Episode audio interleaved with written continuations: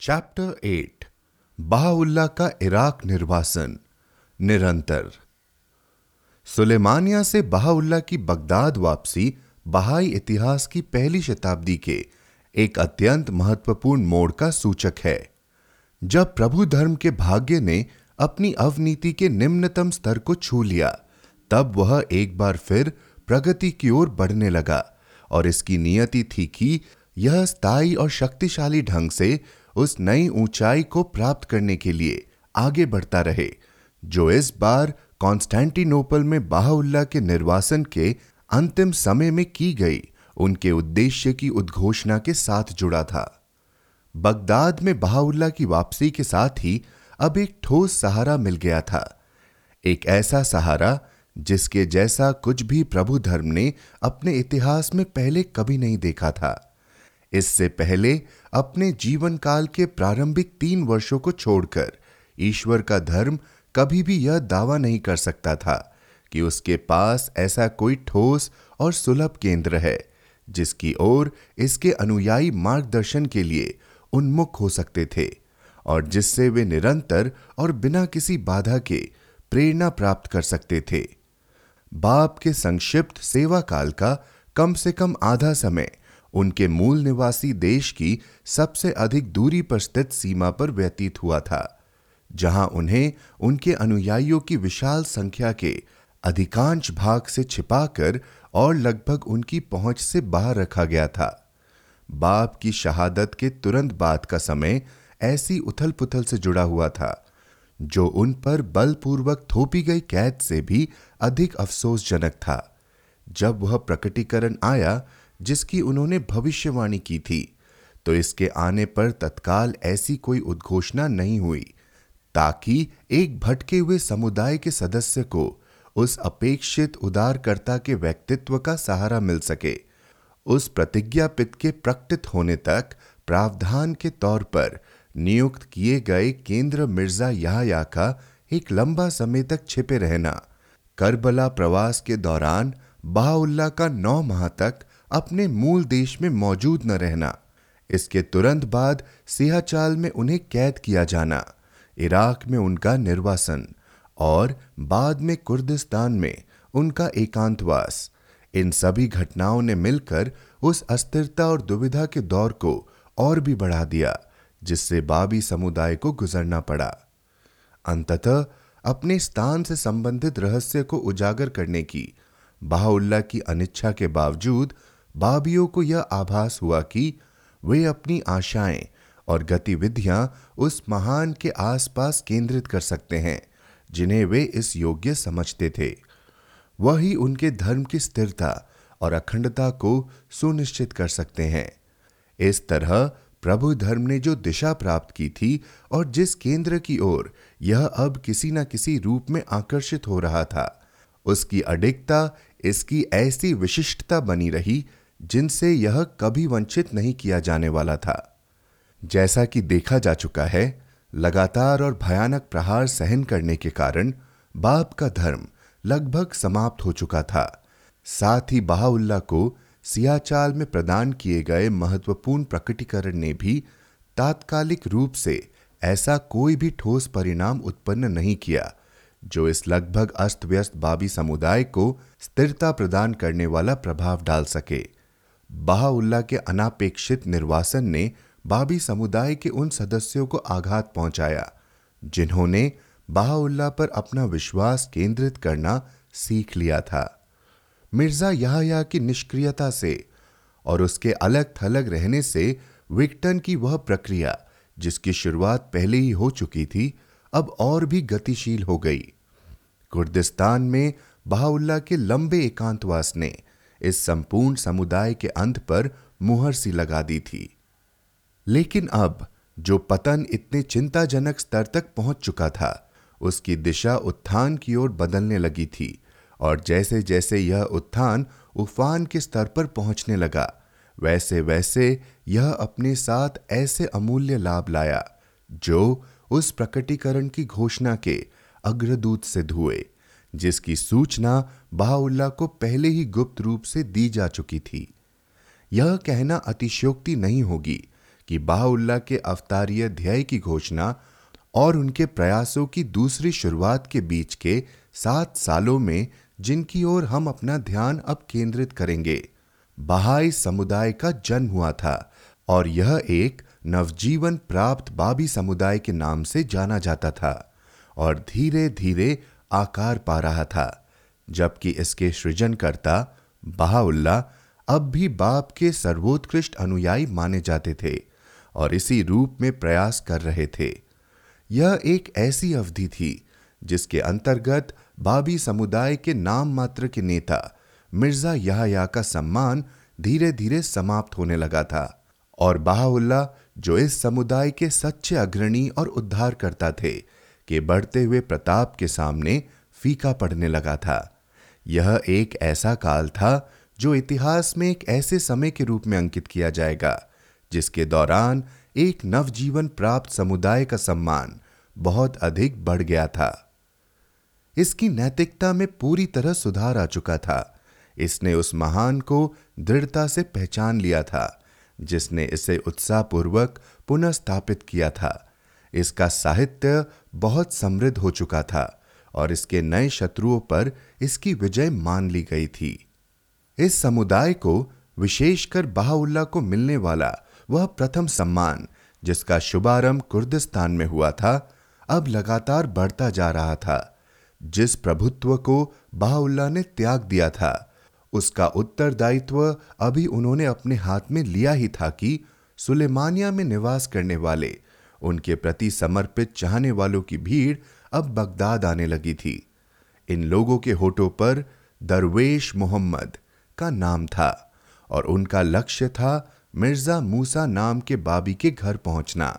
Baha'u'llah के निवास पर कुर्द के कादिरी और खालिदी उलेमाओं और सूफियों की इतनी बड़ी भीड़ को देख आश्चर्यचकित होकर और जातीय एवं सांप्रदायिक शत्रुता से प्रेरित होकर बगदाद के मुफ्ती इब्न ए अनूसी, शेख अब्दुल सलाम, शेख अब्दुल कादिर और सैयद दाऊदी जैसे धार्मिक नेता बाहुल्ला से मिलने की कोशिश करने लगे और अपने बहुत से प्रश्नों के बिल्कुल संतोषजनक उत्तर प्राप्त करने पर उन्होंने अपने आप को बाहुल्ला के चाहने वालों में शामिल कर लिया।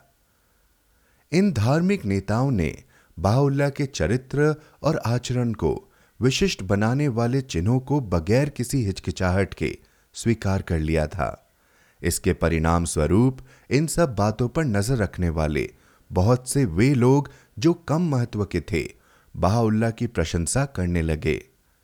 इन लोगों में ऐसे कवि, रहस्यवादी और प्रतिष्ठित लोग शामिल थे, जो या तो बगदाद के निवासी थे या फिर उस शहर में आते जाते रहते थे। कई सरकारी अधिकारी भी धीरे धीरे उनके संपर्क में आने लगे और उन्होंने बाहुल्ला की तेज़ी से फैलने वाली प्रतिष्ठा को और भी अधिक फैलाने में अपना अपना योगदान दिया। इनमें सबसे आगे अब्दुल्ला पाशा और उसके उपसेनापति महमूद आका थे। साथ ही इन लोगों के बीच मशहूर कुर्द मुल्ला अली मुर्दान भी था और फारस के वे विशिष्ट लोग भी थे जो या तो बगदाद और इसके आसपास के क्षेत्रों के निवासी थे, अथवा फिर वहाँ के पावन स्थलों पर तीर्थ करने आते थे। ये लोग बाहुल्ला के अगम्य आकर्षण के जादू से बच नहीं पाए। इन लोगों में नाइबुल इयालिह सुजाउद्दौलियह सौफुद्दौलियह और फक्रुद्दौलियह जैनुल आबदीन खान जैसे शाही खानदान के राजकुमार भी शामिल थे, जो बाहुल्ला के साथियों और परिचितों के लगातार बढ़ने वाले दायरे में दूसरों की तरह ही आकर्षित होते चले आए। जिन लोगों ने बगदाद में बाहुल्ला की अनुपस्थिति के दो वर्षों के अंतर्गत उनके साथियों और सगे संबंधियों को लगातार धिक्कारा और उनकी हँसी उड़ाई थी, वे अब लगभग चुप हो गए थे। उनमें से बहुत से लोगों ने बाहुल्ला के प्रति दिखावटी सम्मान प्रदर्शित किया।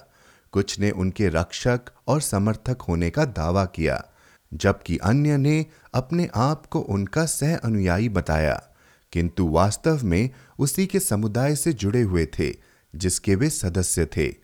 लोगों द्वारा की जाने वाली प्रतिक्रिया ऐसी थी कि एक को इस बात पर गर्व करते हुए सुना गया कि उसने हिजरी सन 1250 में ही, अर्थात बाप की उद्घोषणा के दस साल पहले ही बहाउल्ला के धर्म के सत्य को पहचान लिया था और इसे स्वीकार कर लिया था। सुलेमानिया से बहाउल्ला के लौटने के कुछ ही वर्षों के बाद परिस्थितियाँ बिल्कुल बदल गई। सुलेमान घन्नान का यह निवास, जिसे आगे चलकर बैत आज़म सर्व महान निवास की औपचारिक उपाधि से सम्मानित किया गया था। उन दिनों बाबी मिर्ज़ा मूसा के निवास के नाम से जाना जाता था। वह एक अत्यंत साधारण सा घर था और शहर के कार्क नामक भाग में नदी के पश्चिमी क्षेत्र में स्थित था। कुर्दिस्तान से बाहुल्ला की वापसी से पहले बाहुल्ला का परिवार इसी घर में रहने चला गया था। अब यही घर असंख्य जिज्ञासुओं, मिलने वालों और तीर्थयात्रियों के लिए मुख्य केंद्र बन चुका था। इनमें मुसलमान, यहूदी और ईसाई धर्म के कुर्द फारसी, अरबी और तुर्की लोग शामिल थे। इसके अतिरिक्त बाउल्ला का यह घर एक ऐसा शरण स्थल बन चुका था, जिसमें फारस की सरकार के शासकीय प्रतिनिधि के अन्याय से पीड़ित लोग इस आशा में शरण लेने आते थे कि उनके साथ किए गए अन्याय की यहाँ सुनवाई होगी। इसी दौरान सबका आदर सत्कार करने वाले बाहुल्ला के द्वार पर फारस के बाबियों की एक बहुत बड़ी संख्या ने आगंतुकों की भीड़ बढ़ा दी। इन बाबियों का एकमात्र उद्देश्य था बाहुल्ला के दर्शन करना। अपने मूल देश को लौटते समय वे बाहुल्ला की लगातार बढ़ रही शक्ति और प्रताप के असंख्य मौखिक और लिखित प्रमाणों को अपने साथ ले जाते। इस प्रकार निश्चित तौर पर उन्होंने इस नवजात धर्म के विस्तार और इसकी प्रगति में विशाल योगदान दिया। बाहुल्ला से मिलने के लिए आने वाले और सह अनुयायियों में जिन लोगों का नाम सम्मिलित था और जिन्होंने उनके आँगन को पार करके उनकी प्रतापशाली भव्यता की एक झलक प्राप्त की थी, उन लोगों ने बाहुल्ला की आत्मा के संपर्क में आने के कारण अपने अंदर भर जाने वाले सृजनात्मक प्रभाव के चर्चे दूर दूर तक फैला दिए थे। उन लोगों में बाप के चार चचेरे भाई और उनके मामा हाजी मिर्ज़ा सैयद मोहम्मद थे। फतेह अली शाह की पोती और ताहिरा की वह उत्सुक चाहने वाली थी, जिसे वरा कातुर रिजवान की उपाधि दी गई थी। नबील अकबर की उपाधि से सम्मानित विद्वान नबील कैनी थे। इस्मा उल्लाहुल अजदक की उपाधि से सम्मानित वह मशहूर मुल्ला सादिक खुरासानी थे, जिन्हें शिराज में कुद्दुस के साथ अपमानजनक रूप से यातनाएँ दी गई थी। जीविताक्षर मुल्ला बकीर थे। दयान की उपाधि से सम्मानित सैयद अजदुल्ला थे। आदरणीय सैयद जवाद करबलाई थे। मिर्ज़ा मोहम्मद हसन और मिर्ज़ा हुसैन थे, जिन्हें आगे चलकर सुल्तान सुहादा और महबूब सुहादा शहीदों के सम्राट और शहीदों के प्रिय की उपाधि से सम्मानित किया गया था। और आगे चलकर जिनकी बेटी को अब्दुल बहा के साथ विवाह बंधन में जोड़ा गया था। अमर सैयद इस्माइल जवाहिरी भी उन लोगों में थे और बाप द्वारा नबील की उपाधि से सम्मानित हाजी शेख मोहम्मद थे। इसमुल्लाहुल मुनीब की उपाधि से सम्मानित मिर्ज़ा आगाए मुनीर भी थे। अयुब की उपाधि से सम्मानित धैर्यवान हाजी मोहम्मद तकी थे। जैनुल मुक्काराबीन की उपाधि से सम्मानित मुल्ला जैनुल आबदीन थे, जो एक अत्यंत सम्मानित मुश्तहिद माने जाते थे। नबील आज़म की उपाधि से सम्मानित मुल्ला मोहम्मद जरंदी, जो बहाउल्ला के राजकीय कवि, उनके इतिहासकार और उनके समर्पित शिष्य थे। वह पहले ही निर्वासितों के साथ हो लिए थे और उन्होंने अपने परम प्रिय के धर्म को आगे बढ़ाने के लिए कई बार फारस की लंबी और कठिन यात्राएँ भी की थी। यहाँ तक कि वे लोग भी, जिन्होंने बगदाद, करबला, कुम, काशान तबरीज और तेहरान में अपनी मूर्खता और दुस्साहस के कारण वह जिसे ईश्वर प्रकट करेगा के अधिकार का झूठा दावा किया था और उनकी उपाधि ग्रहण की थी, अधिकांश रूप से सहजी बहाउल्ला की उपस्थिति में प्रवेश करने, अपनी भूल स्वीकारने और उनसे क्षमा मांगने के लिए प्रेरित हुए। जैसे जैसे वक्त बीतता गया, यातना के सदा मौजूद भय के कारण शरणार्थियों ने अपनी पत्नी और बच्चों के साथ उस महान की समीपता में सुरक्षा प्राप्त करनी चाहिए, जो पहले ही एक अत्यंत सताए हुए समुदाय के सदस्यों के लिए शरण स्थल बन चुके थे। बाहुल्ला के बढ़ते हुए सम्मान के समक्ष संयम और सावधानी की मांगों को ठुकराते हुए निर्वासन में रहने वाले फारस के प्रतिष्ठित जन अपनी उच्चता को भूलकर बाहुल्ला के पैरों के पास बैठते थे और प्रत्येक ने अपनी क्षमता के अनुसार, कुछ मात्रा में उनकी आत्मा और बुद्धि को आत्मसात किया। उनमें से मोहम्मद शाह के एक पुत्र, वज़ीर निज़ाम अब्बास मिर्ज़ा और मिर्ज़ा मलकन खान सहित विदेशी सरकारों के कुछ अधिकारियों जैसे कुछ अधिक महत्वाकांक्षी व्यक्तियों ने अपने अंधेपन के कारण अपने मन में पलने वाले षड्यंत्रों को आगे बढ़ाने में बाहुल्ला का समर्थन प्राप्त करने का प्रयास किया। ऐसे षड्यंत्र जिनकी बाहुल्ला ने बेझिझक और कठोरता से निंदा की। अंग्रेज़ सरकार का प्रतिनिधि, बगदाद में पदस्थ colonel sir Arnold Barrow Campbell भी उस दान से अनभिज्ञ नहीं था, जो बाहुल्ला ने अब ग्रहण किया था। जैसा कि बाहुल्ला ने साक्षी दी है, इस प्रतिनिधि ने उनके साथ मित्रवत पत्राचार के माध्यम से ब्रिटेन की नागरिकता की सुरक्षा प्रदान करने का प्रस्ताव प्रस्तुत करने के लिए व्यक्तिगत रूप से बाहुल्ला से भेंट की और महारानी विक्टोरिया को उनकी ओर से ऐसा कोई भी संदेश पहुँचाने की ज़िम्मेदारी ली जिसे बाहुल्ला चाहते हो। उसने बाहुल्ला का निवास भारत में या जहाँ कहीं भी वे चाहें, स्थानांतरित करने की व्यवस्था का उत्तरदायित्व भी लेने की इच्छा व्यक्त की। बाहुल्ला ने इस सुझाव को अस्वीकार कर दिया और तुर्की के सुल्तान के राज्य में रहने का फैसला किया। और अंत में बगदाद में उनके प्रवास के अंतिम वर्ष के दौरान, वहाँ के राज्यपाल नामिक पाशा ने बाहुल्ला को दिए जाने वाले आदर और सम्मान के कई चिन्हों को देखकर उनसे मिलना चाहा, ताकि वह उस महान के प्रति अपना व्यक्तिगत सम्मान दिखा सके, जिन्होंने उन लोगों के दिलों और आत्माओं पर पहले ही इतनी स्पष्ट विजय प्राप्त कर ली थी, जो उनसे मिल चुके थे। बाहुल्ला जिन्हें यह राज्यपाल इस युग का प्रकाश मानता था, के प्रति राज्यपाल के मन में इतना सम्मान था कि तीन महीने तक वे उन्हें यह सूचना नहीं दे सके कि तुर्की की सरकार की इच्छा थी कि वे राजधानी के लिए प्रस्थान करें, जबकि इस दौरान उसे इस कार्य के लिए अली पाशा की ओर से एक के बाद एक पाँच आदेश प्राप्त हो चुके थे। एक बार जब बाहुल्ला ने अब्दुल बहा और आका कलीम को राज्यपाल से मिलने का आदेश दिया, तब उसने बहुत ही विस्तृत समारोह के साथ उनका आदर सत्कार किया। उपराज्यपाल ने कहा कि जहाँ तक वह जानता था, किसी भी राज्यपाल ने शहर के किसी भी प्रतिष्ठित व्यक्ति का इतना प्रेमपूर्ण और विनीत स्वागत कभी नहीं किया था। बगदाद के उत्तरोत्तर राज्यपालों से बाहुल्ला के बारे में प्राप्त होने वाली अनुकूल रिपोर्ट से सुल्तान अब्दुल मजीद इतना प्रभावित हो गया था कि वह बाहुल्ला को फारस सरकार के प्रतिनिधि के हवाले करने या उन्हें तुर्की की सीमा से बाहर भेजने के आदेश जारी करने के फारस सरकार के अनुरोध को लगातार अस्वीकार करता रहा। यह बगदाद के उपराज्यपाल द्वारा स्वयं बाहुल्ला को दी गई व्यक्तिगत गवाही है। प्रभु धर्म की शुरुआत के दिनों से अब तक ऐसा कभी नहीं हुआ था कि इस धर्म का कोई भी व्याख्याता लोगों की नज़र में इतना ऊँचा उठ गया हो या इतने विविध आकार में फैले हुए, अपने प्रशंसकों पर इतना दूरगामी और शक्तिशाली प्रभाव डाला हो। यहाँ तक कि उन दिनों में भी ऐसा नहीं हुआ था जब इस फहान तबरीज और चीरिक की उत्साहित जनता ने बाप के स्वागत में उनकी जय जयकार की थी।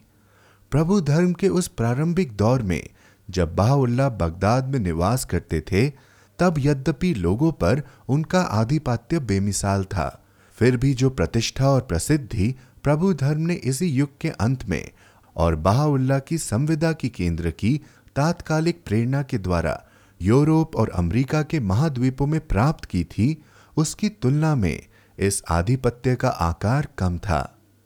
जो प्रभुत्व बाहुल्ला ने प्राप्त किया था, वह और कहीं भी उतना स्पष्ट प्रदर्शित नहीं हुआ था, जितना कि उनकी उस योग्यता में, जिसके द्वारा उन्होंने उस समुदाय जिसके वे सदस्य थे, के ज्ञान को विस्तार दिया और इसके चरित्र को परिवर्तित किया।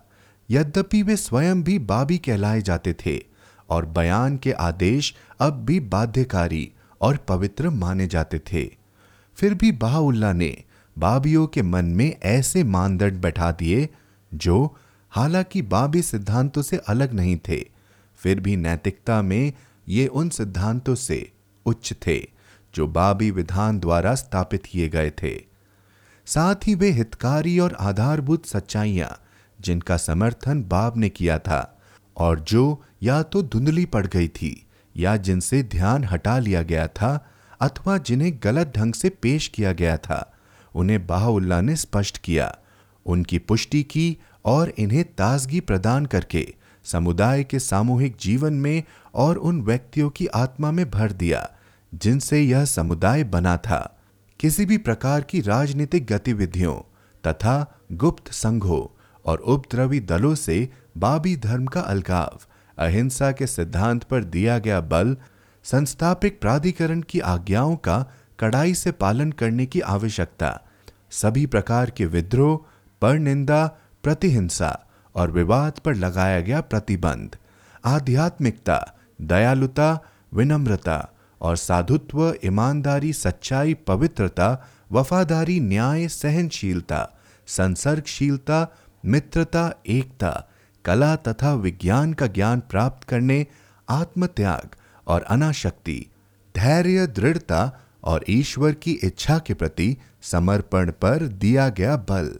ये सभी उस नैतिक आचार संहिता की मुख्य विशेषताएँ थी, जिनकी स्पष्ट साक्षी वे पुस्तकें, टिप्पणियाँ और पातियाँ देती हैं, जो उन वर्षों के दौरान बहाउल्ला की आदम्य लेखनी द्वारा प्रकट की गई थी। उस अवधि में अपनी कड़ी मेहनत के स्वरूप और परिणामों के बारे में स्वयं बहाउल्ला ने लिखा है। ईश्वर की सहायता, उसकी दिव्य कृपा एवं दया के द्वारा हमने मूसलाधार वर्षा की तरह अपने श्लोक प्रकट किए और इन्हें दुनिया के विभिन्न भागों में भेजा, अपने विवेक युक्त उपदेशों और प्रेममय चेतावनियों के माध्यम से हमने सभी मनुष्यों को और विशेषकर इस समुदाय के लोगों को शिक्षा दी और उन्हें विद्रोह, लड़ाई, विवाद या संघर्ष न करने के आदेश दिए। इसके परिणाम स्वरूप और ईश्वर की कृपा के द्वारा स्वेच्छाचारिता और अज्ञानता ईश्वर भक्ति और ज्ञान में बदल गए, तथा युद्ध के हथियार शांति के साधन बन गए। अब्दुल बहा ने पुष्टि की है कि सुलेमानिया से अपनी वापसी के बाद बहाउल्ला ने इस समुदाय को शिक्षित और प्रशिक्षित करने के लिए इसके चरित्र को सुधारने की, इसके क्रियाकलापों को दुरुस्त करने और इसके सौभाग्य को पुनः स्थापित करने के लिए इतनी कड़ी मेहनत की कि थोड़े ही समय में ये सभी बुराइयाँ समाप्त हो गई और लोगों के दिलों में अत्यंत शांति और सुस्थिरता छा गई। और आगे, जब इन लोगों के दिलों में ये आधारभूत सिद्धांत बैठ गए, तब सभी जगह वे ऐसा व्यवहार करने लगे कि सत्ता में रहने वाले लोगों की दृष्टि में वे अपने चरित्र की अखंडता, अपने दिलों की दृढ़ता अपने इरादों की पवित्रता, अपने कर्मों की प्रशंसनीयता तथा अपने आचरण की उत्कृष्टता के कारण मशहूर हो गए। उस अवधि में प्रकट की गई बाहुल्ला की शिक्षाओं के उद्दात स्वरूप का सबसे श्रेष्ठ उदाहरण है उनकी यह निम्नलिखित बात, जो उन्होंने एक ऐसे अधिकारी से कही थी, जिसने उन्हें यह रिपोर्ट दी थी कि चूँकि एक अपराधी ने बाहुल्ला में अपना विश्वास व्यक्त किया था इसलिए वह उसे उस अपराध की सजा देने से हिचकिचा रहा था, जिसके वह लायक था। उससे कहो कि इस दुनिया में कोई भी मेरा होने का दावा नहीं कर सकता, सिवाय उनके जो अपने सभी कर्मों और अपने आचरण में मेरा अनुसरण इस प्रकार करते हैं कि धरती के सभी लोग उन्हें वह कहने और करने से न रोक सके, जो उचित और शोभनीय हो। आगे उन्होंने उस अधिकारी को यह बताया कि मेरा यह भाई, यह मिर्ज़ा मूसा, जो कि उसी माता पिता की संतान है, जिनसे मैं हूँ, और जो बचपन से ही मेरे साथ रहा है।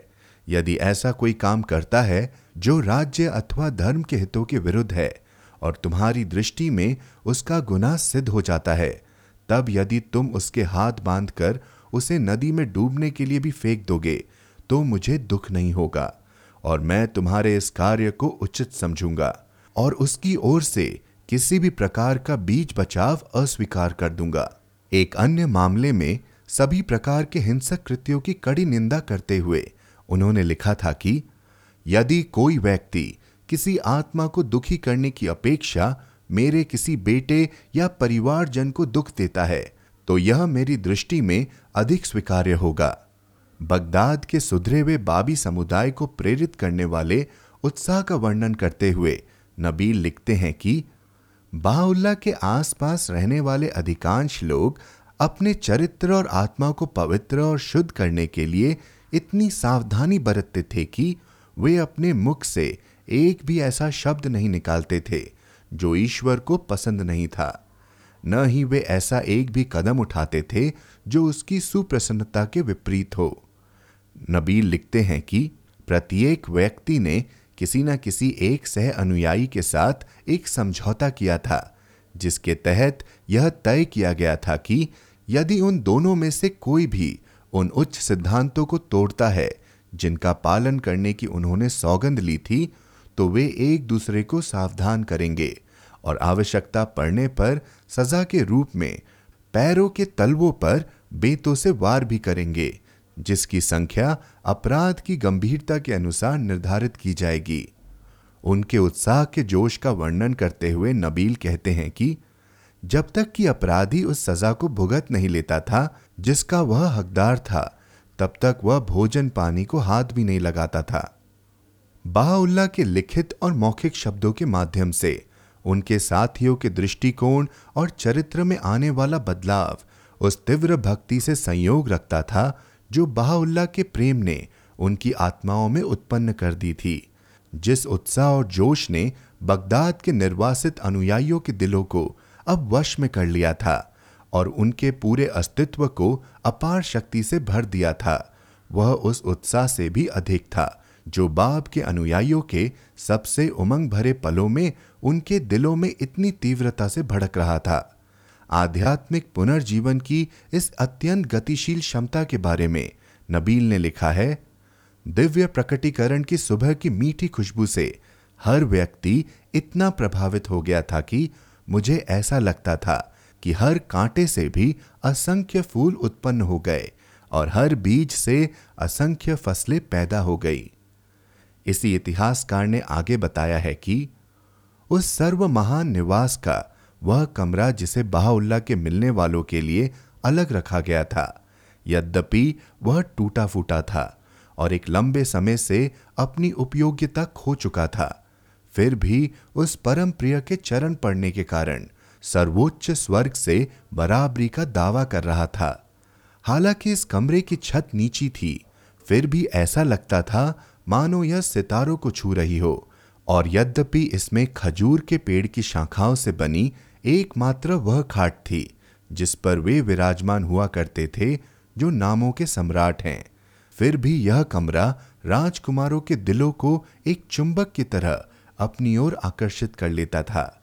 यही वह स्वागत कक्ष था, जिसने अपनी सादगी के बावजूद शुजाऊ दौला को इतना आकर्षित कर लिया था कि उसने अपने साथी राजकुमारों को बताया था कि काजी मियान के अपने निवास में वह भी ऐसा ही कमरा बनवाएगा।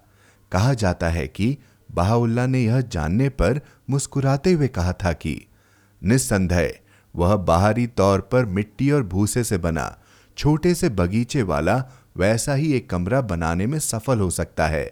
लेकिन इस पर ईश्वर के छिपे हुए लोगों तक पहुँचने वाले, उन आध्यात्मिक दरवाजों को खोलने की उसकी क्षमता का क्या होगा? एक अन्य राजकुमार, जैनुल आबदीन खान ने उस स्वागत कक्ष के वातावरण का वर्णन करते हुए इस बात की पुष्टि की थी कि मुझे ऐसा लगता है कि यदि दुनिया के समस्त दुख मेरे दिल में भर दिए जाते, तब भी बाहुल्ला की उपस्थिति में आकर वे सभी लुप्त हो जाते। मानो जैसे मैंने स्वर्ग में ही प्रवेश पा लिया हो। खुशियों से भरा सहभोज ये साथी अपनी बहुत कम आय के बावजूद अपने परम प्रिय के सम्मान में अर्पित करते थे। देर रात तक चलने वाले वे समारोह, जिनमें वे उच्च स्वर में प्रार्थनाएँ, कविताएँ और गीत गाकर बाप कुद्दुस और बाहुल्ला का गुणगान करते थे। वे उपवास जो ये रखते थे, वे रात्रि जागरण जो ये करते थे, वे स्वप्न और दिव्य दर्शन जिनसे इनकी आत्माएँ प्रज्वलित हो उठती थी। और जो वे एक दूसरे को अपार उत्साह की भावना के साथ बताते थे, वह उत्सुकता जिससे बाहुल्ला की सेवा में रहने वाले उनके व्यक्तिगत कार्य करते थे तथा उनकी प्रार्थना संबंधी एवं अन्य घरेलू आवश्यकताओं के लिए पानी ढोकर लाते थे। वे विवेकहीनता, जो ईश्वर के प्रति अत्यंत गहरे आकर्षण के पलों में ये कभी कभी दिखला बैठते थे। उनके शब्द और कार्यों को देखने वाली एक ऐसी जनता के आश्चर्य और प्रशंसा की अभिव्यक्तियाँ, जिसने परमानंद और व्यक्तिगत समर्पण का ऐसा प्रदर्शन कभी नहीं देखा था।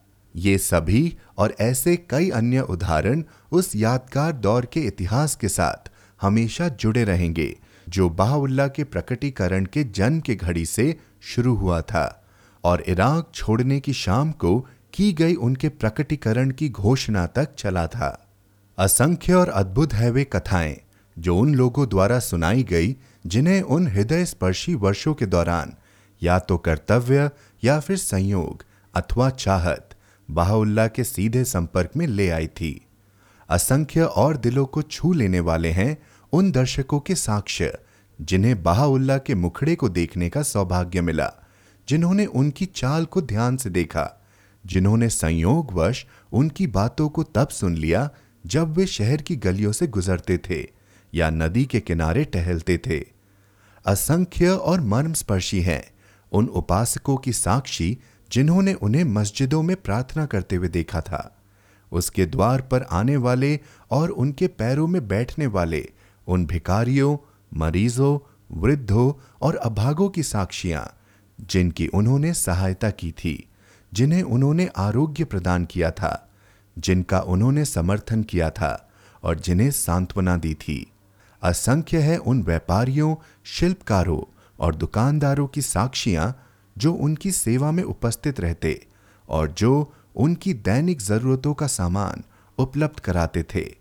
उनके समर्पित सेवकों की साक्षियाँ, जिन्होंने उनकी छिपी हुई महिमा के चिन्हों को पहचान लिया था, उनके शत्रुओं की साक्षियाँ जो चकित रह गए थे या जिन्होंने उनकी वाणी की शक्ति या उनके प्रेम के अपनेपन के कारण हथियार डाल दिए थे।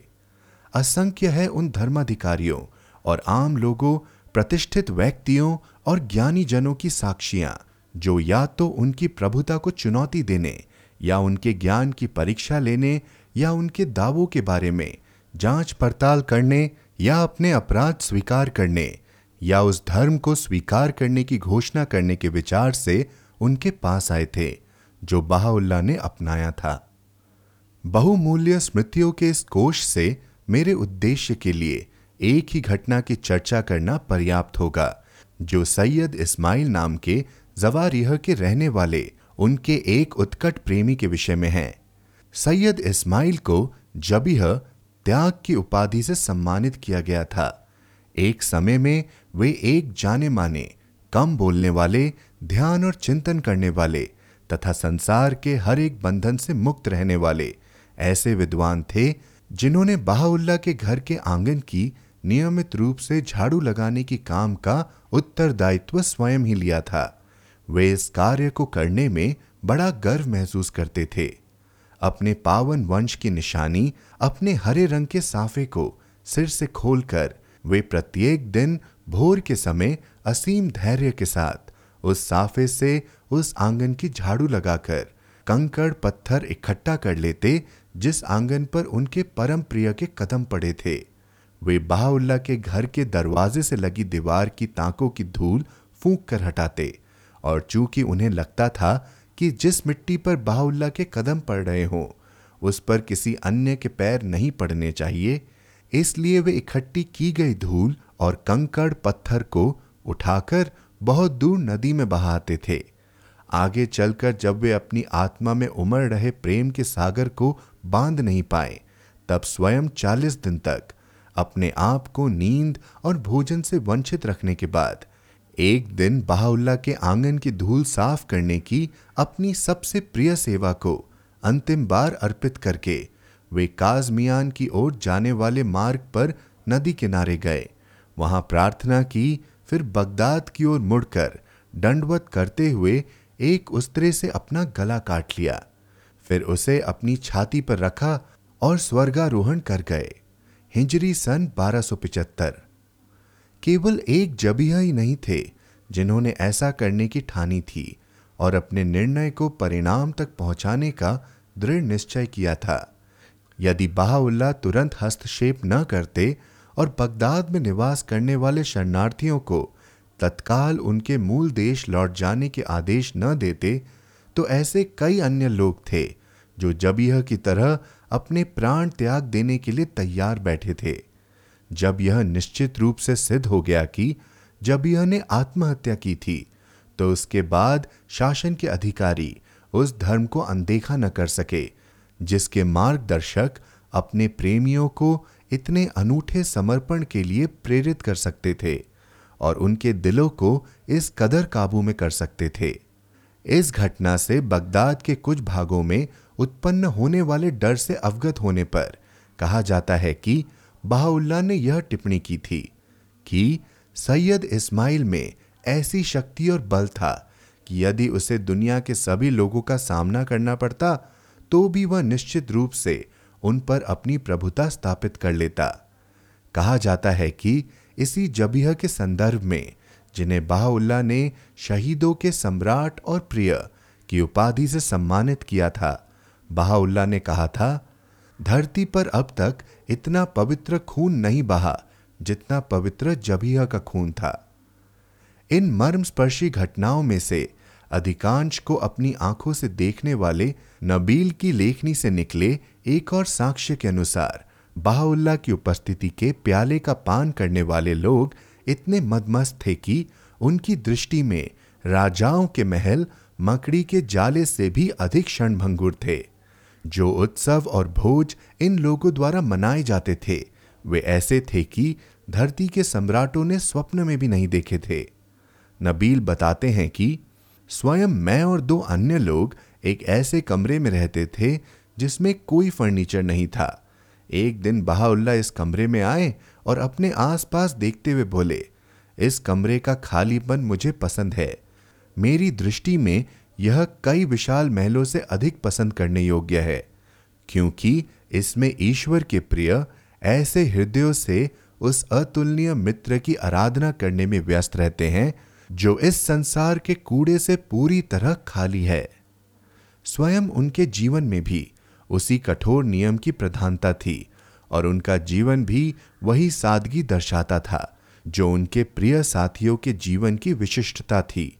अपनी एक पाती में वे स्वयं इस बात की पुष्टि करते हैं कि इराक में एक ऐसा समय भी था, जब प्राचीन सौंदर्य के पास एक ही जोड़ी कपड़े थे, जो एक कमीज वे पहना करते थे, वही धोकर सुखाकर दोबारा पहनी जाती।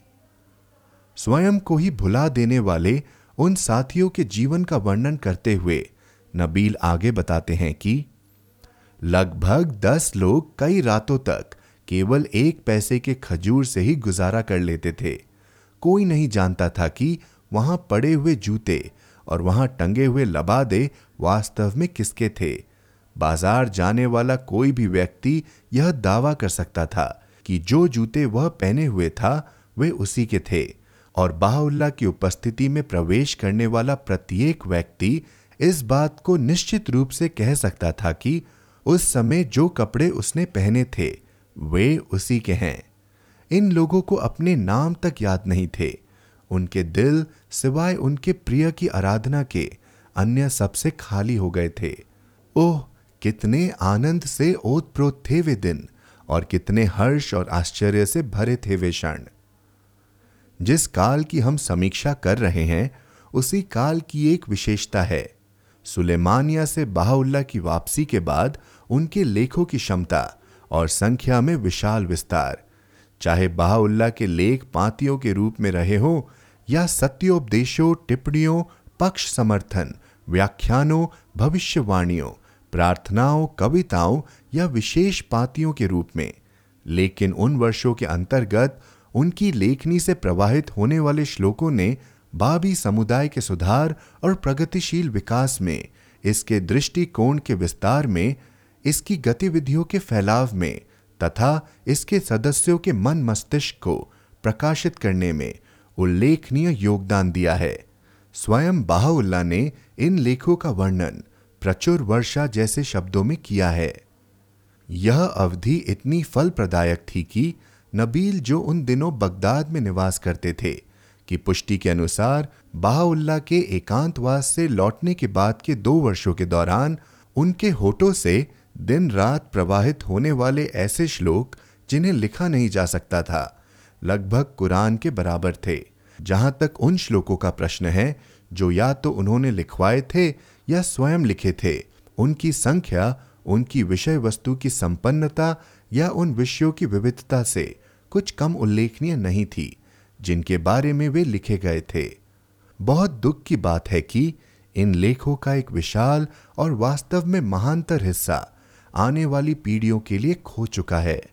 जैसा कि नबील ने बताया है और बहाउल्ला के लिपिक मिर्ज़ा आका जान जैसे अधिकृत व्यक्ति ने स्वयं इस बात की पुष्टि की है कि बहाउल्ला के स्पष्ट आदेशानुसार उनके स्वयं के हाथों से लिखे गए लाखों श्लोकों को मिटा दिया गया और नदी में बहा दिया गया।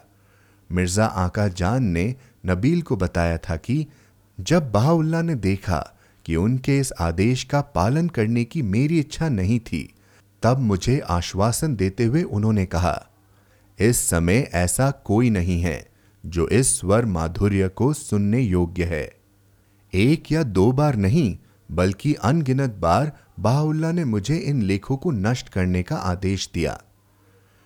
शिराज के रहने वाले मोहम्मद करीम नाम के एक व्यक्ति ने अपनी आँखों से देखा था कि बाप कितनी तेज़ी के साथ और किस ढंग से उन श्लोकों को प्रकट करते थे, जिनसे ईश्वर ने उन्हें प्रेरित किया था।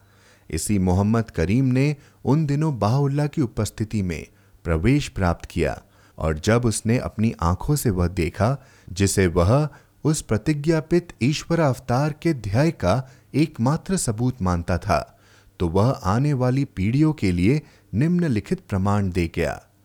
मैं साक्षी देता हूँ कि बाहुल्ला द्वारा प्रकट किए गए श्लोक, उनके लिखे जाने की तेज गति में, उनके प्रवाहित होने की आसानी में, उनकी स्पष्टता में, उनकी गहराई और मिठास में, उन श्लोकों से अधिक श्रेष्ठ थे जो मैंने स्वयं बाप की लेखनी से बरसते हुए देखे हैं, जब मैं उनकी उपस्थिति में था। यदि इस दुनिया और इसके लोगों की दृष्टि में अपनी महानता सिद्ध करने का बाहुल्ला के पास कोई और साक्ष्य न होता तो यही काफ़ी था कि उन्होंने ऐसे श्लोक प्रकट किए, जो इस दिवस में उनकी लेखनी से प्रवाहित हुए हैं। बाहुल्ला के प्रकटीकरण के महासागर से निकलने वाले अनमोल खजानों में सर्वप्रथम है किताब इकान आस्था की पुस्तक, जिसे उसी काल हिजरी सन 1278 ईसवी सन अठारह के अंत में दो दिन और दो रातों की अवधि में प्रकट किया गया था। बाब ने विशेष रूप से यह कहा था कि वह प्रतिज्ञापित अवतार फारसी बयान के अधूरे व्याख्यान को पूरा करेंगे। अतः बाप की भविष्यवाणी को पूरा करते हुए तथा बाप के मामा हाजी मिर्ज़ा सैयद मोहम्मद, जो कि तब बाबी नहीं थे, द्वारा बाहुल्ला से पूछे प्रश्नों के उत्तर में किताब इकान लिखी गई थी। उन दिनों बाप के मामा अपने भाई हाजी मिर्ज़ा हसन अली के साथ करबला प्रवास कराए थे। यह पुस्तक फारसी गद्य का आदर्श है। इसकी रचना शैली मौलिक होने के साथ साथ विशुद्ध, शक्तिशाली भी हैं।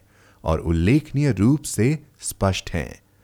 तर्क में अकाट्य होने के साथ साथ अपनी वाक्य शक्ति के प्रभाव में अद्वितीय हैं। यह पुस्तक ईश्वर की महान योजना की रूपरेखा प्रस्तुत करती है।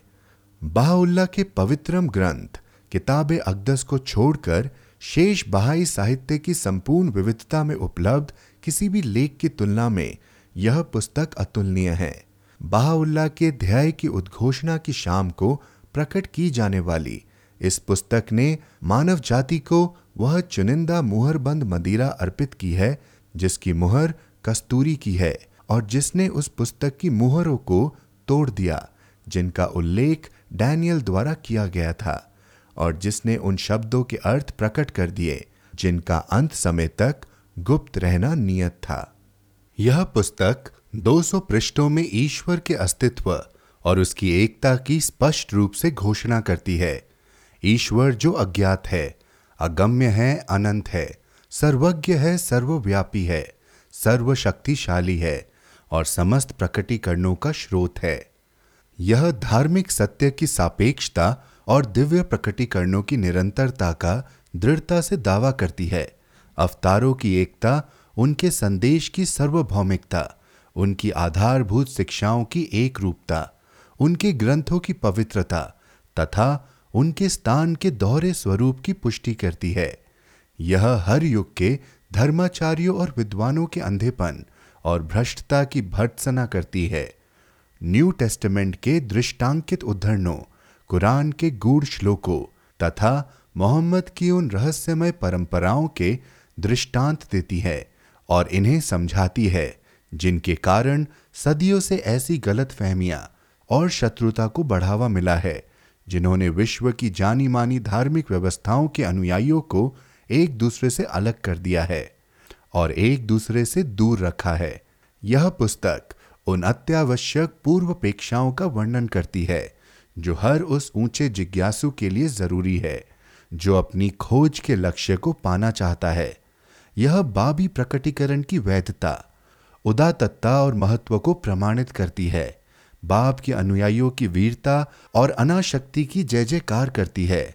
जिस प्रकटीकरण का वचन बयान के लोगों के साथ किया गया था, उस प्रकटीकरण की दिव्य व्यापी विजय की भविष्यवाणी करती है और उसका पूर्वाभास कराती है। पवित्र मेरी की पवित्रता और बेगुनाही का समर्थन करती है। मोहम्मद के धर्म के इमामों की प्रशंसा करती है। इमाम हुसैन की शहादत का गुणगान करती है और इमाम हुसैन के आध्यात्मिक प्रभुत्व की प्रशंसा करती है। वापसी, पुनर्जीवन, अवतारों की मुहर तथा न्याय का दिवस जैसे सांकेतिक शब्दों के अर्थ प्रकट करती है। दिव्य प्रकटीकरण के तीन चरणों की रूपरेखा प्रस्तुत करती है और इनके बीच अंतर बताती है और प्रशंसा से भरे शब्दों में ईश्वर की उस नगरी की व्याख्या करती है जिसे मानव जाति के मार्गदर्शन, हित और मुक्ति के लिए निर्धारित अंतरालों में उस अन्नदाता के विधान द्वारा नवीनीकरण किया जाता है। यह दावा करना बिल्कुल उचित होगा कि बहाई प्रकटीकरण के लेखक द्वारा प्रकट की गई सभी पुस्तकों में इस पुस्तक ने अकेले ही दुनिया के महान धर्मों के अनुयायियों को ऐसे अलंघनीय रूप से अलग करने वाले सदियों पुराने अवरोधों को मिटा दिया है। और इनके बीच संपूर्ण और स्थायी पुनः मित्रता की एक ऐसी विस्तृत नींव रख दी है, जिस पर आक्रमण करना असंभव है। अनमोल खजानों के इस अनूठे भंडार के बाद अगला स्थान उन रत्न समान वचनों के उत्कृष्ट संग्रह, बाहुल्ला के उन निगुड़ वचनों का है, जिन्हें प्रकट करने की प्रेरणा उन्हें तब प्राप्त हुई थी, जब वे टिग्रिस नदी के किनारे ध्यान में डूबे हुए टहल रहे थे। हिजरी सन 1274 में प्रकट किए गए। ये वचन कुछ फारसी और कुछ अरबी में हैं। मूल रूप से इन्हें फातिमा की रहस्यमय पुस्तक की उपाधि प्रदान की गई थी और इनके लेखक द्वारा इन्हें उसी नाम की एक ऐसी पुस्तक के साथ और इनके लेखक द्वारा इन्हें उसी नाम की एक ऐसी पुस्तक के साथ जोड़ा गया था जिसके बारे में शिया इस्लाम का मानना है कि यह पुस्तक उस चिर परिचित काइम के पास है। यह पुस्तक उस चिर परिचित काइम के पास है, तथा इस पुस्तक में सांत्वना के वे शब्द उपलब्ध हैं, जो ईश्वर के आदेश से ईश्वर के देवदूत जिब्राइल ने, ईश्वर के देवदूत जिब्राइल ने फातिमा को संबोधित किए थे, एवं इमाम अली को लिखवाए थे, और इनका एकमात्र उद्देश्य था फातिमा के उत्कृष्ट पिता के स्वर्गारोहण के पश्चात घोर दुख की घड़ी में उन्हें दिलासा देना।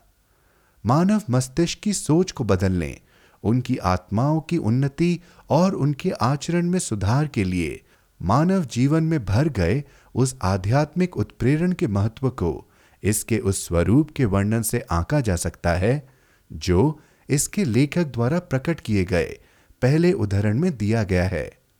यह वह सार है जो गरिमा के साम्राज्य से उतरा है, बल और शक्ति की वाणी से उच्चारित हुआ और प्राचीन युग के अवतारों के लिए प्रकट किया गया है। हमने इसके अंतर्निहित तत्व को लिया है और इसे संक्षिप्तता का वस्त्र पहनाया।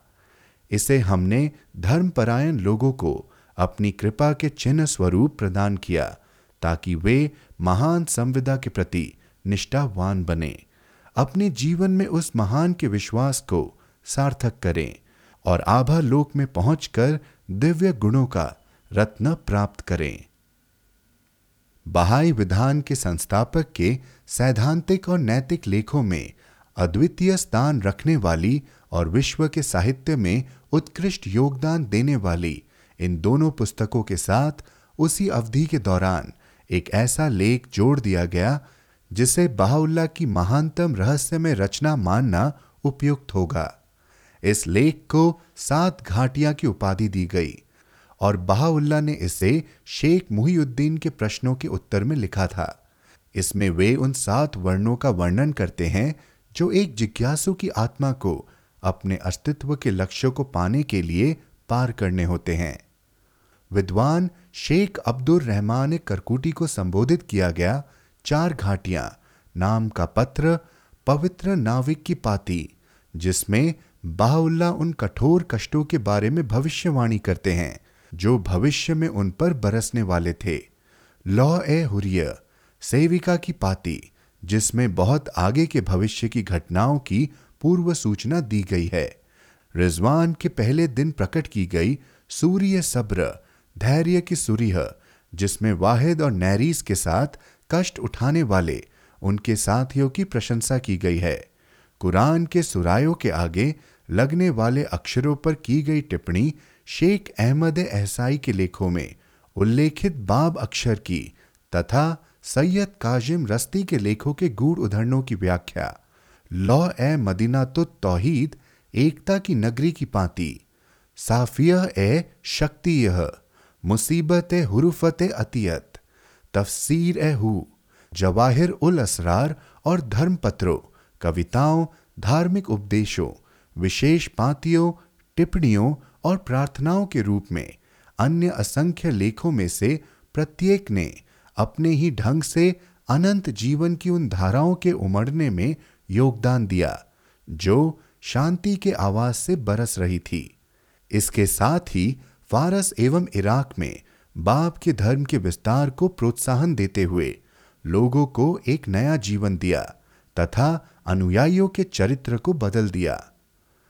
बाहुल्ला की बढ़ती हुई शक्ति की पहुँच और शान के स्पष्ट साक्ष्य उनकी तेज़ी से बढ़ती हुई प्रसिद्धि, बगदाद से लेकर फारस के दूर दराज के नगरों और गाँवों में रहने वाले उनके साथियों के दृष्टिकोण और चरित्र में बाहुल्ला द्वारा अपने नियमों और उदाहरण के माध्यम से लाया गया आश्चर्यजनक परिवर्तन उनके साथियों के हृदयों में उनके प्रति प्रेम की धधकती हुई ज्वाला उनकी लेखनी से दिन रात प्रवाहित होने वाले विलक्षण लेखों की संख्या। इन सभी बातों ने निश्चित तौर पर उनके शिया और सुन्नी शत्रुओं के हृदय में जलती हुई शत्रुता की आग को हवा देकर और भी भड़का दिया। अब जबकि बाहुल्ला का निवास शिया इस्लाम के दुर्ग के निकट आ चुका था और वे स्वयं भी लगभग प्रतिदिन उन कट्टर तीर्थयात्रियों के साथ सीधे संपर्क में आने लगे थे, जो नजफ करबला और काजमियान जैसे पावन स्थलों में भीड़ लगाने लगे थे। तब बाहुल्ला की महिमा की बढ़ती हुई चमक और धार्मिक कट्टरपन की अंधकारमय एवं मोर्चाबंद ताकतों के बीच की टक्कर को और टाला नहीं जा सकता था। बाबियों के फिर से जीवित होने वाली गतिविधियों से उकसाई गई घृणा, डर तथा ईर्ष्या और अधिक तेज हो गई।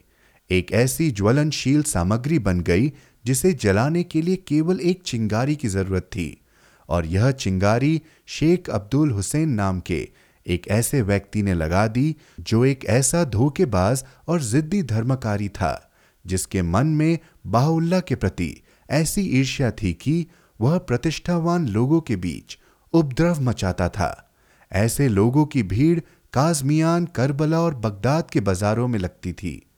यह वह व्यक्ति था जिसे बाहुल्ला ने अपनी पातियों में ऐसा षड्यंत्रकारी और दुष्ट कहा था, जिसने अपनी तलवार से ईश्वर के मुखड़े को चुनौती दी थी, जिसकी आत्मा को शैतान ने प्रेरित किया था, और जिसके अधर्म से शैतान भी दूर भागता है।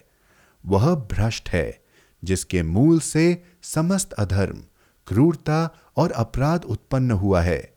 मुख्य रूप से महामंत्री के प्रयासों से जो उससे पीछा छुड़ाना चाहता था इस कलेश फैलाने वाले धर्माधिकारी को शाह ने आदेश दिया था कि वह करबला शहर के पावन स्थलों की मरम्मत करवाने के लिए वहाँ जाए।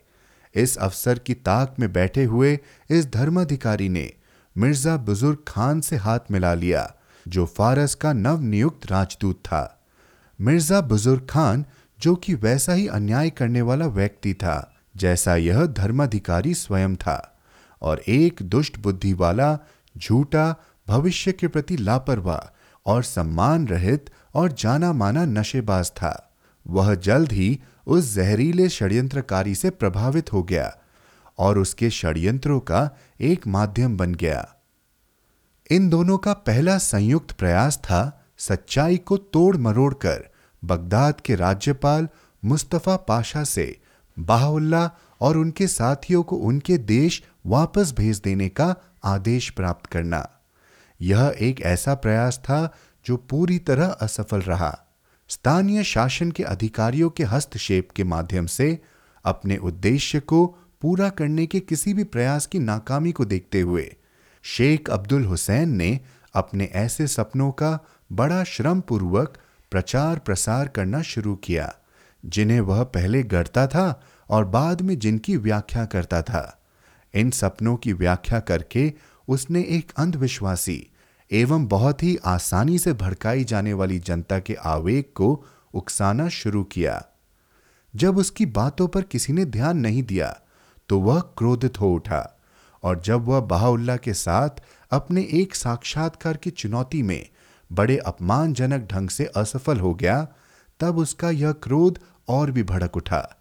जहाँ तक मिर्ज़ा बुज़ुर्ग खान का प्रश्न था तो उसने जनता के निम्न स्तरीय लोगों की शत्रुता को उकसाने के लिए अपने प्रभाव का इस आशा से उपयोग किया कि वह कोई ऐसी प्रतिक्रिया उकसाने में सफल हो जाए जिसके द्वारा बाहुल्ला पर झूठे आरोप लगाए जा सके और उन्हें फारस वापस भेज देने के आदेश प्राप्त किए जा सके।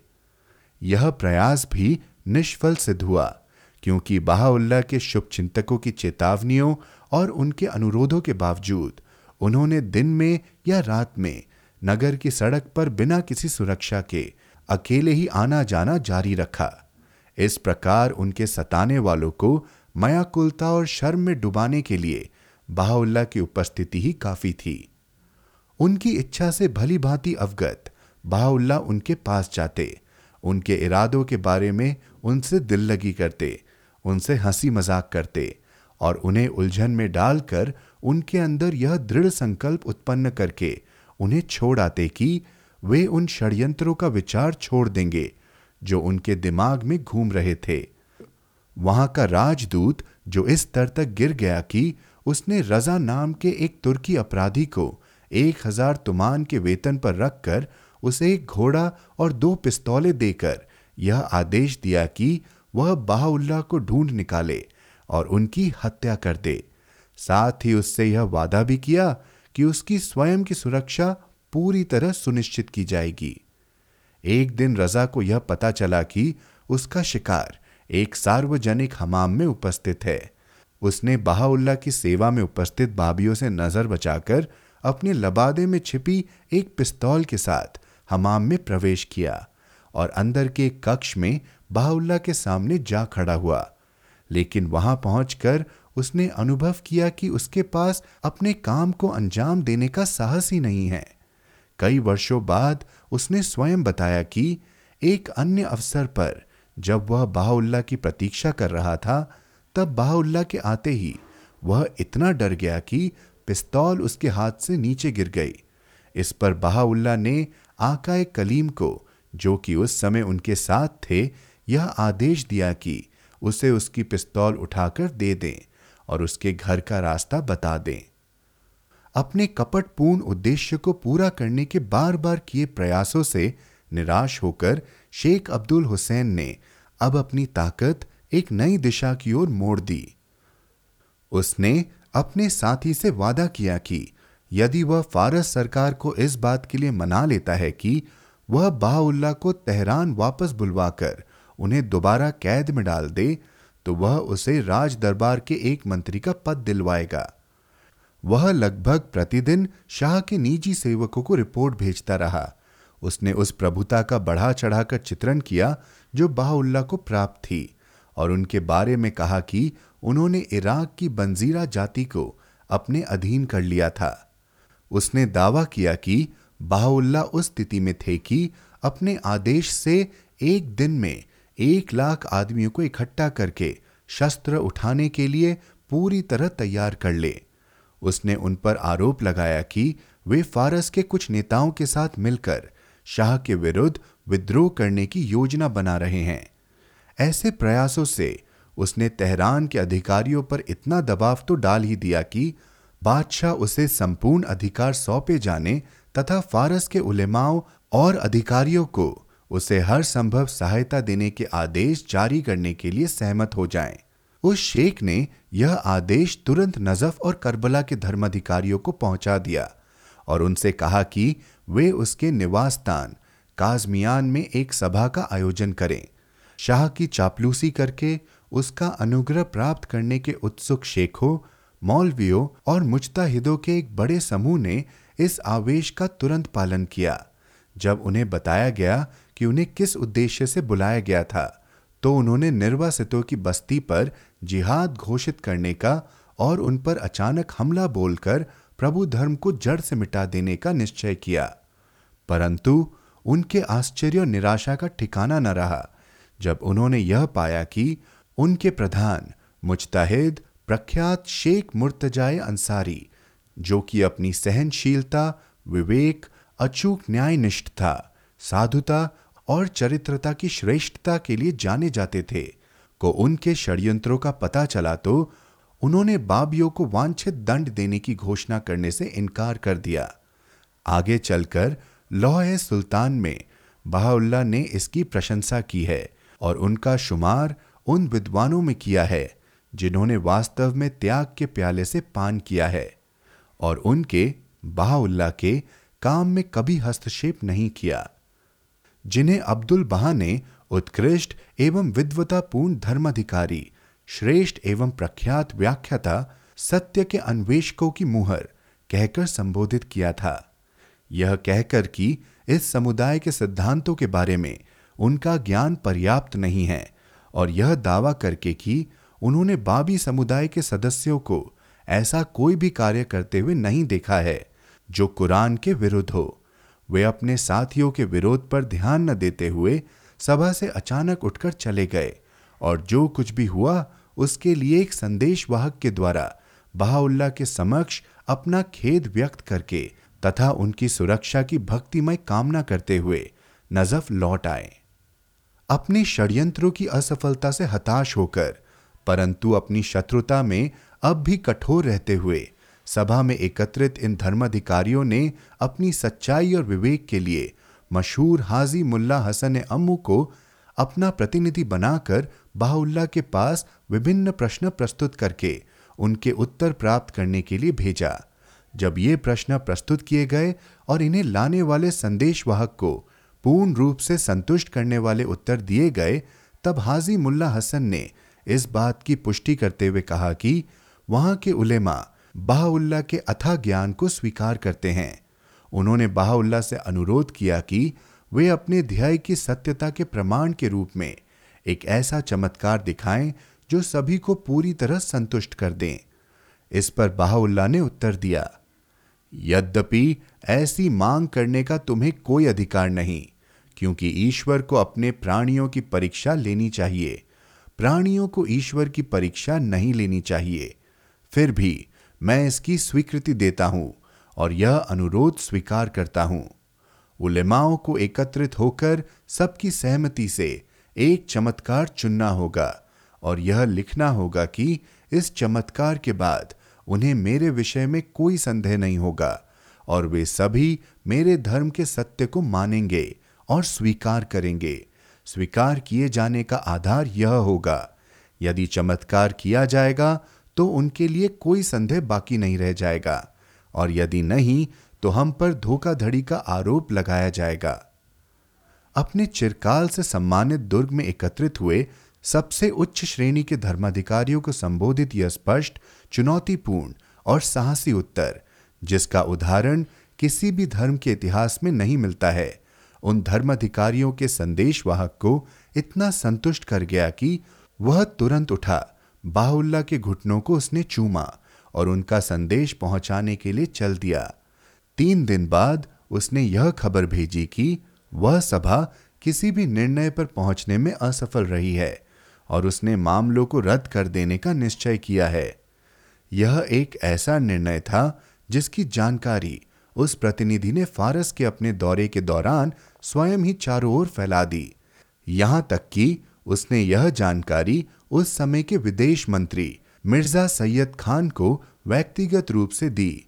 बताया जाता है कि जब इस चुनौती को लेकर उनकी प्रतिक्रिया की जानकारी बाहुल्ला को दी गई तो उन्होंने यह टिप्पणी की। हमारे द्वारा भेजे गए इस सर्व संतुष्टकर्ता सर्वव्यापी संदेश के माध्यम से हमने सभी अवतारों के चमत्कारों को प्रकट एवं सिद्ध किया है। क्योंकि हमने चुनने का अधिकार स्वयं इन उलेमाओं के हाथों में सौंप दिया था, और जो कुछ भी उनका निर्णय होता, वह प्रकट करने का वचन दिया था। आगे चलकर लॉ सुल्तान में बहाउल्ला द्वारा दी गई इसी प्रकार की एक चुनौती के बारे में अब्दुल बहा ने लिखा है कि, यदि हम बाइबल के मूल ग्रंथ का ध्यानपूर्वक अध्ययन करते हैं तो हम पाते हैं कि उस दिव्य अवतार ने उन्हें अस्वीकार करने वालों से यह कभी नहीं कहा कि, तुम जो भी चमत्कार चाहो, मैं वह करने के लिए तैयार हूँ, और मैं तुम्हारे द्वारा प्रस्तावित हर परीक्षा दूँगा।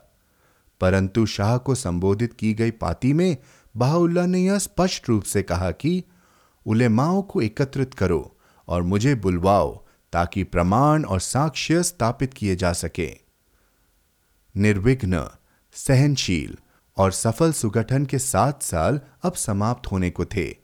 एक ऐसा गरेड़िया विहीन समुदाय, जिसने एक लंबे समय तक अंदर और बाहर, दोनों ही ओर से घोर उत्पीड़न झेला था और जिसके मिट जाने की पूरी पूरी संभावना थी और वह अब उन ऊंचाइयों पर पहुँच चुका था, जिसका उदाहरण उसके 20 वर्ष के इतिहास में नहीं मिल सकता था।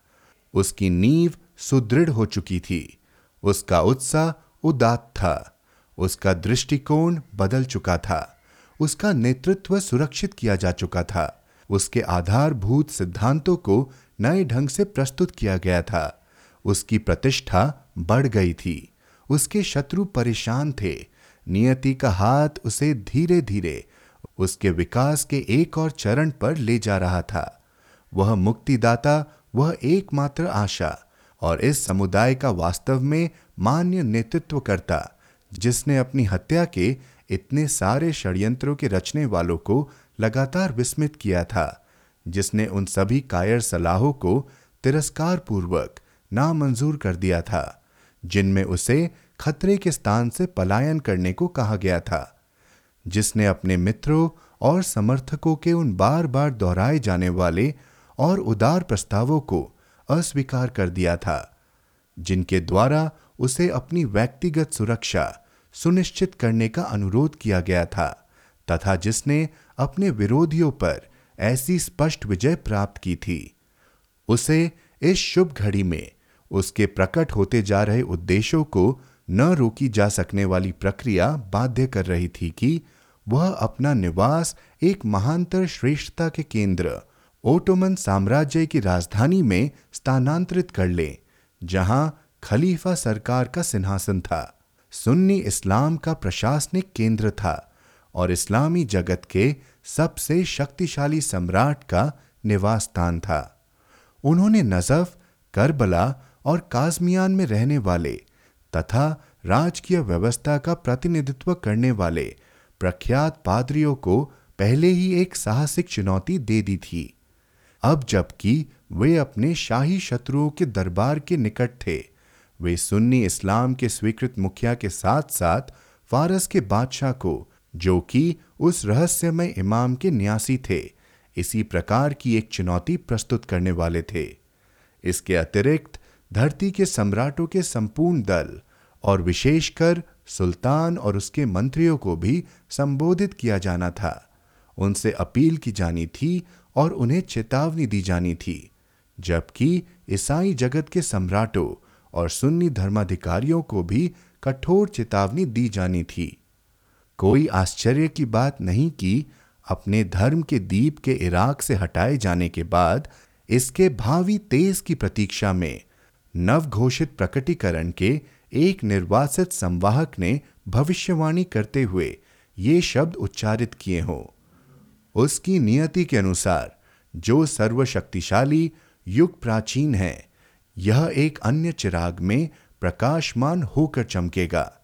उन सभी के लिए जो स्वर्ग में हैं और धरती पर हैं, इराक की काया से आत्मा का चला जाना वास्तव में एक अद्भुत चिन्ह है। शीघ्र ही तुम इस दिव्य युवा को विजय के उद्धाश्व पर सवार देखोगे, तब ईर्ष्या लुओं के हृदय काँप उठेंगे। अब जबकि इराक से बाहुल्ला के जाने की पूर्व निर्धारित घड़ी आ चुकी थी तो वह प्रक्रिया शुरू हो गई, जिसके द्वारा ऐसा होना था। उनके शत्रुओं और विशेषकर शेख अब्दुल हुसैन एवं उसके साथी मिर्ज़ा बुज़ुर्ग खान द्वारा किए गए नौ माह के अथक प्रयास अब अपने परिणाम तक पहुँचने वाले थे।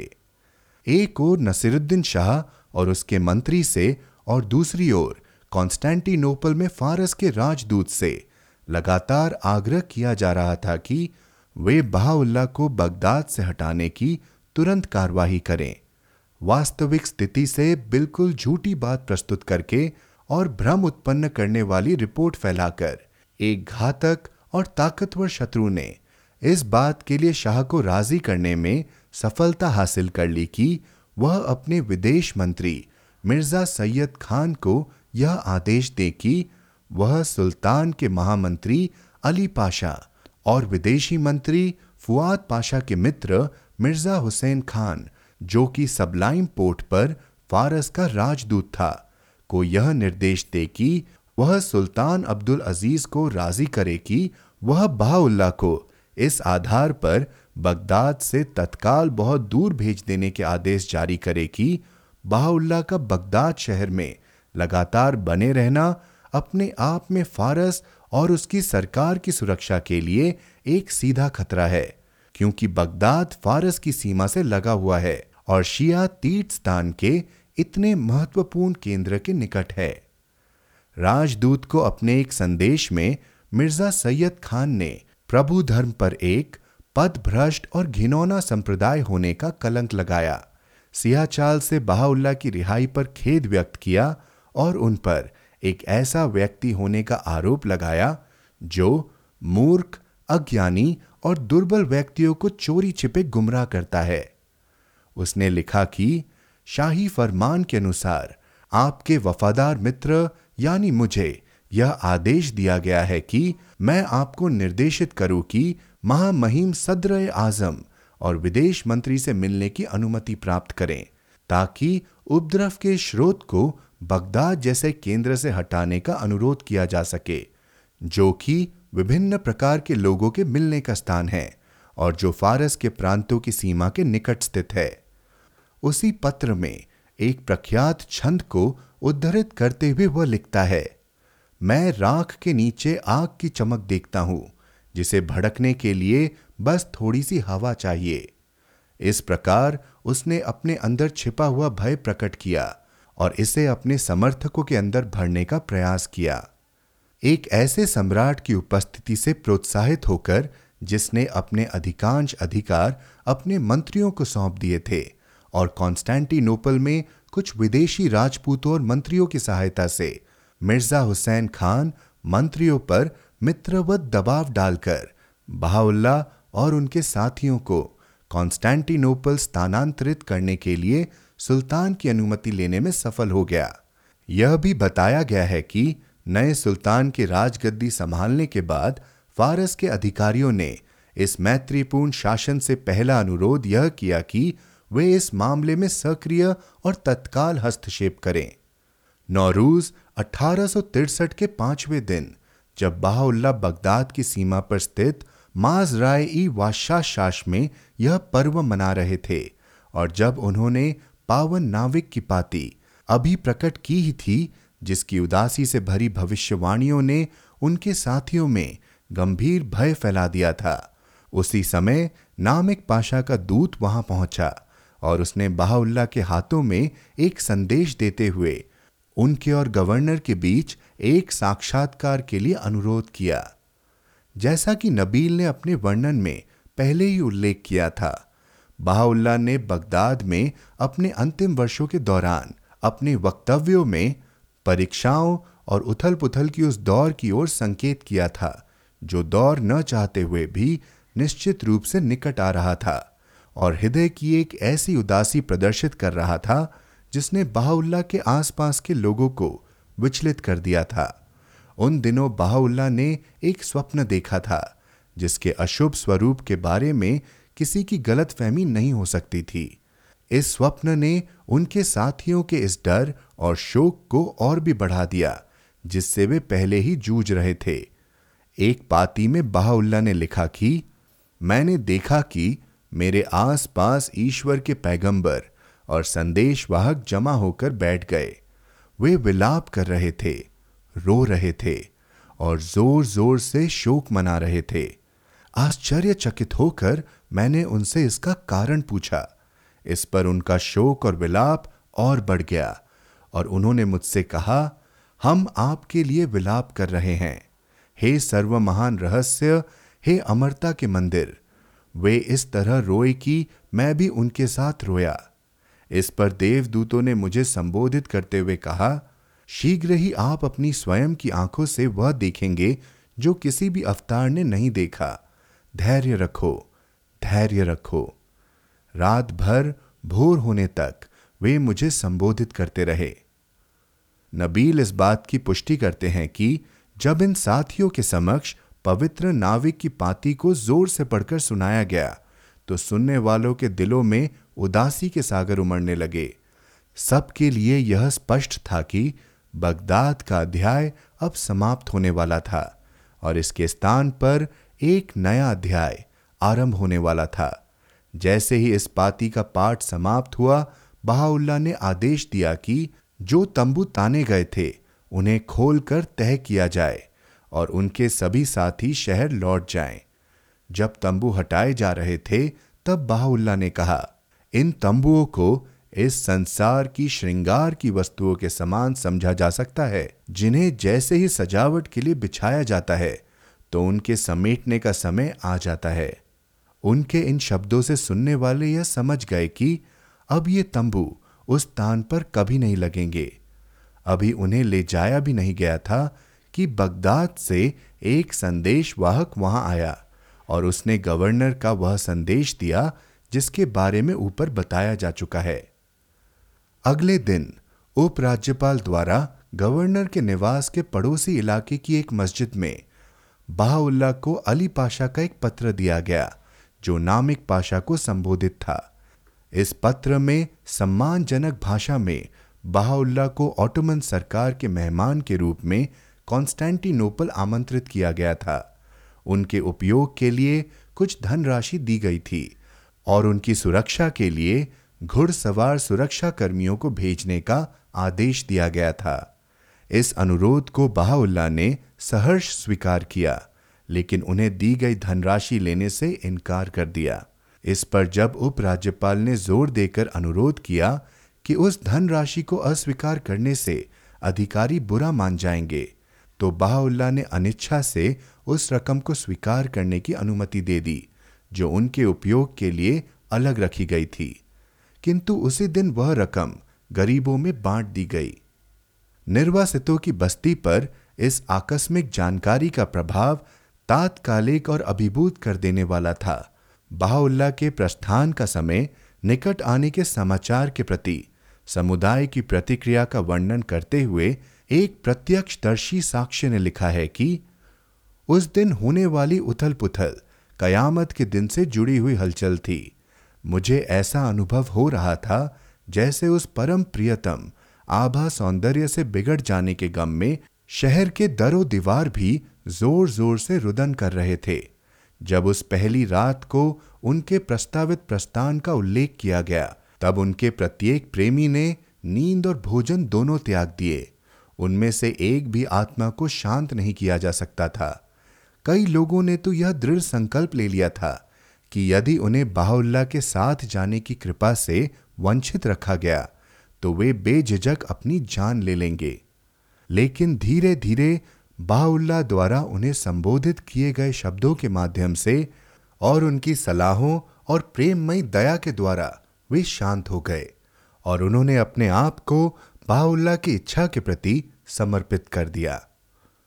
बगदाद में निवास करने वाले प्रत्येक व्यक्ति के लिए, चाहे वह अरबी हो या फारसी, स्त्री हो या पुरुष, बच्चा हो या बड़ा बाहुल्ला ने अपने हाथों से लिखकर अलग अलग पाती प्रकट की। इनमें से अधिकांश पातियों में उन्होंने उस बछड़े और रात के पक्षियों के प्रकट होने की भविष्यवाणी की। यह उन लोगों की ओर संकेत था जो विद्रोह की ध्वजा फहराने वाले थे और प्रभु धर्म के इतिहास के सबसे गंभीर संकट को जन्म देने वाले थे। जैसा कि पावन नाविक की पाती से अपेक्षित था और उपरोक्त स्वप्न में भविष्यवाणी की गई थी। जब बाहुल्ला ने उस शोक युक्त पाती को प्रकट किया और जब कॉन्स्टेंटिनोपल में उनके प्रस्थान से संबंधित वह भविष्य सूचक संदेश उनके हाथों में पहुँचा, तब उसके 27 दिन बाद एक बुधवार की दोपहर को 22 अप्रैल अठारह नौरूज के 31 दिन बाद, ईसवी सन बारह के घील कादिह माह के तीसरे दिन, बहाउल्ला ऑटोमन साम्राज्य की राजधानी की ओर, अपने चार माह लंबे सफ़र के पहले चरण के लिए निकल पड़े। उस दिन, जो आगे चलकर सदा के लिए रिजवान पर्व के पहले दिवस के नाम से जाना जाएगा, उन प्रत्येक वर्ग और स्तर के असंख्य मित्रों एवं परिचितों के लिए भेंट का यह अंतिम अवसर था, जो बाहुल्ला को विदा करने के लिए लगातार आ रहे थे। उस ऐतिहासिक दिन के जैसा कुछ भी बगदाद के निवासियों ने शायद ही पहले कभी देखा हो।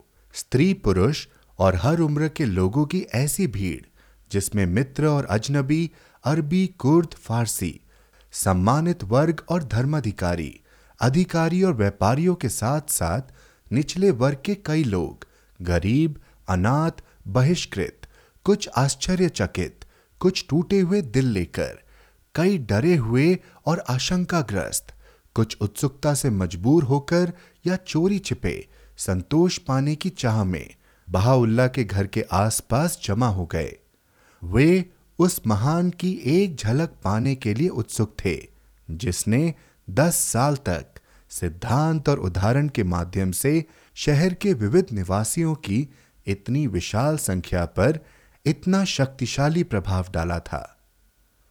विलाप और शोक के बीच अपने उस पावनतम निवास को अंतिम बार छेड़ते हुए अपने उस पावनतम निवास को अंतिम बार छोड़ते हुए, जहाँ उस सर्व महिमामय की श्वास फूकी गई थी, और जहाँ से अविरल सुरों में उस सर्व दयालु का स्वर माधुर्य निकला था, अपने मार्ग में उदार हाथों से उन गरीबों को दान देते हुए, जिन्हें उन्होंने श्रद्धा के साथ अपनाया था, और उन दुखी जनों को सांत्वना के शब्द सुनाते हुए, जो चारों ओर से उनके पास आते थे बाउल्ला नदी के किनारे पहुँचे और उन्हें उनके पुत्रों और लिपिकों के साथ नदी के उस पार स्थित नजीब पाशा के बगीचे में ले जाया गया। नाव में सवार होने से पहले उन्होंने श्रद्धालुओं के उस समूह को, जो उन्हें घेरे हुए था, ये शब्द कहे, मैं बगदाद शहर को उस अवस्था में तुम्हारी सुरक्षा में छोड़कर जा रहा हूँ, जिसमें तुम इसे अब देख रहे हो। जब इसकी छतों, गलियों और बाजारों में भीड़ लगाने वाले मित्र और अजनबी सभी की आँखों से बाहर के मौसम की वर्षा की तरह आँसू बह रहे हैं और मैं जा रहा हूँ। अब यह तुम पर है कि तुम सचेत रहो ताकि कहीं तुम्हारे कर्म और आचरण उस प्रेम की लौ को मंद न कर दे, जो इस शहर के निवासियों के सीने में जल रही है। मुअज्जीन ने दोपहर की नमाज़ के लिए पुकार लगाई ही थी कि बहाउल्ला ने नजीब पाशा के उस बगीचे में प्रवेश किया, जहाँ वे उस शहर को अंतिम बार छोड़ने से पहले बारह दिन तक रहे। यहाँ उनके साथियों के समूह लगातार आते रहे और उनके दर्शन करने के बाद गहन दुख के साथ उनसे अंतिम विदा लेते रहें। इनमें से प्रमुख थे बगदाद शहर के मुफ्ती जिन्होंने आँसू भरी आँखों से नसरुद्दीन शाह के नाम की भर्त्सना की, जिसे वह बाहुल्ला के इस अन्यायपूर्ण निर्वासन के लिए मुख्य रूप से जिम्मेदार समझते थे। उन्होंने खुलकर दावा किया, मैंने उसे नसरुद्दीन प्रभु धर्म का सहायक मानना छोड़ दिया है, बल्कि मैं उसे इसका विनाश करता समझता हूँ। भेंटकर्ताओं में एक अन्य विशेष व्यक्ति, स्वयं गवर्नर नामिक पाशा था। जिसने बाउल्ला के प्रस्थान के कारणों पर अत्यंत सम्मानजनक शब्दों में अपना खेद व्यक्त करने और उन्हें अपनी ओर से हर प्रकार की सहायता का आश्वासन देने के बाद उनके साथ जाने के लिए नियुक्त किए गए अधिकारी को एक लिखित संदेश दिया, जिसमें उन प्रांतों के गवर्नरों को, जिनसे बहाउल्ला गुजरने वाले थे, आदेश दिया गया था कि वे उनका अधिक से अधिक ख्याल रखे। क्षमा मांगने के बाद उसने बाहुल्ला को बताया, आपकी जो भी आवश्यकता हो, आपको बस आदेश देना है। हम कुछ भी करने के लिए तैयार हैं। उसके द्वारा इन प्रस्तावों को लगातार दोहराए जाने और बल दिए जाने पर बाहुल्ला ने उत्तर दिया, हमारे प्रियजनों का ध्यान रखना और उनके साथ दया का व्यवहार करना। एक ऐसा अनुरोध जिसे उस गवर्नर ने सहर्ष और बेहिजक स्वीकार कर लिया। कोई आश्चर्य की बात नहीं की जब से बाहुल्ला ने अपनी प्रस्तावित यात्रा की घोषणा की, तब से लेकर नजीब पाशा के बगीचे से उनके प्रस्थान के दिन तक इतने गहरे समर्पण, सहानुभूति और सम्मान के इतने सारे प्रमाणों के समक्ष वे लोग जिन्होंने बहाउल्ला को निर्वासित करने के आदेश जारी करवाने के लिए इतने अथक प्रयास किए थे और जो अपनी सफलता पर इतने खुश हो रहे थे, वे ही लोग अब अपने इस कर्म पर पश्चाताप कर रहे थे। इन शत्रुओं के बारे में उस बगीचे में अब्दुल बहा द्वारा लिखे गए एक पत्र में इस बात की पुष्टि की गई है। ईश्वर का हस्तक्षेप ऐसा था कि उनके द्वारा व्यक्त की गई खुशी अफसोस में बदल गई। यहाँ तक कि बगदाद में स्थित फारस के राजदूत को उन योजनाओं और षड्यंत्रों का बहुत अधिक दुख है, जो षड्यंत्रकारियों ने रचे थे जिस दिन नामिक पाशा मुझसे मिलने आया, उस दिन स्वयं उसने कहा, पहले वे आपको यहाँ से हटा देने की जिद कर रहे थे, लेकिन अब वे और ज़्यादा जिद कर रहे हैं कि आप रुक जाएँ।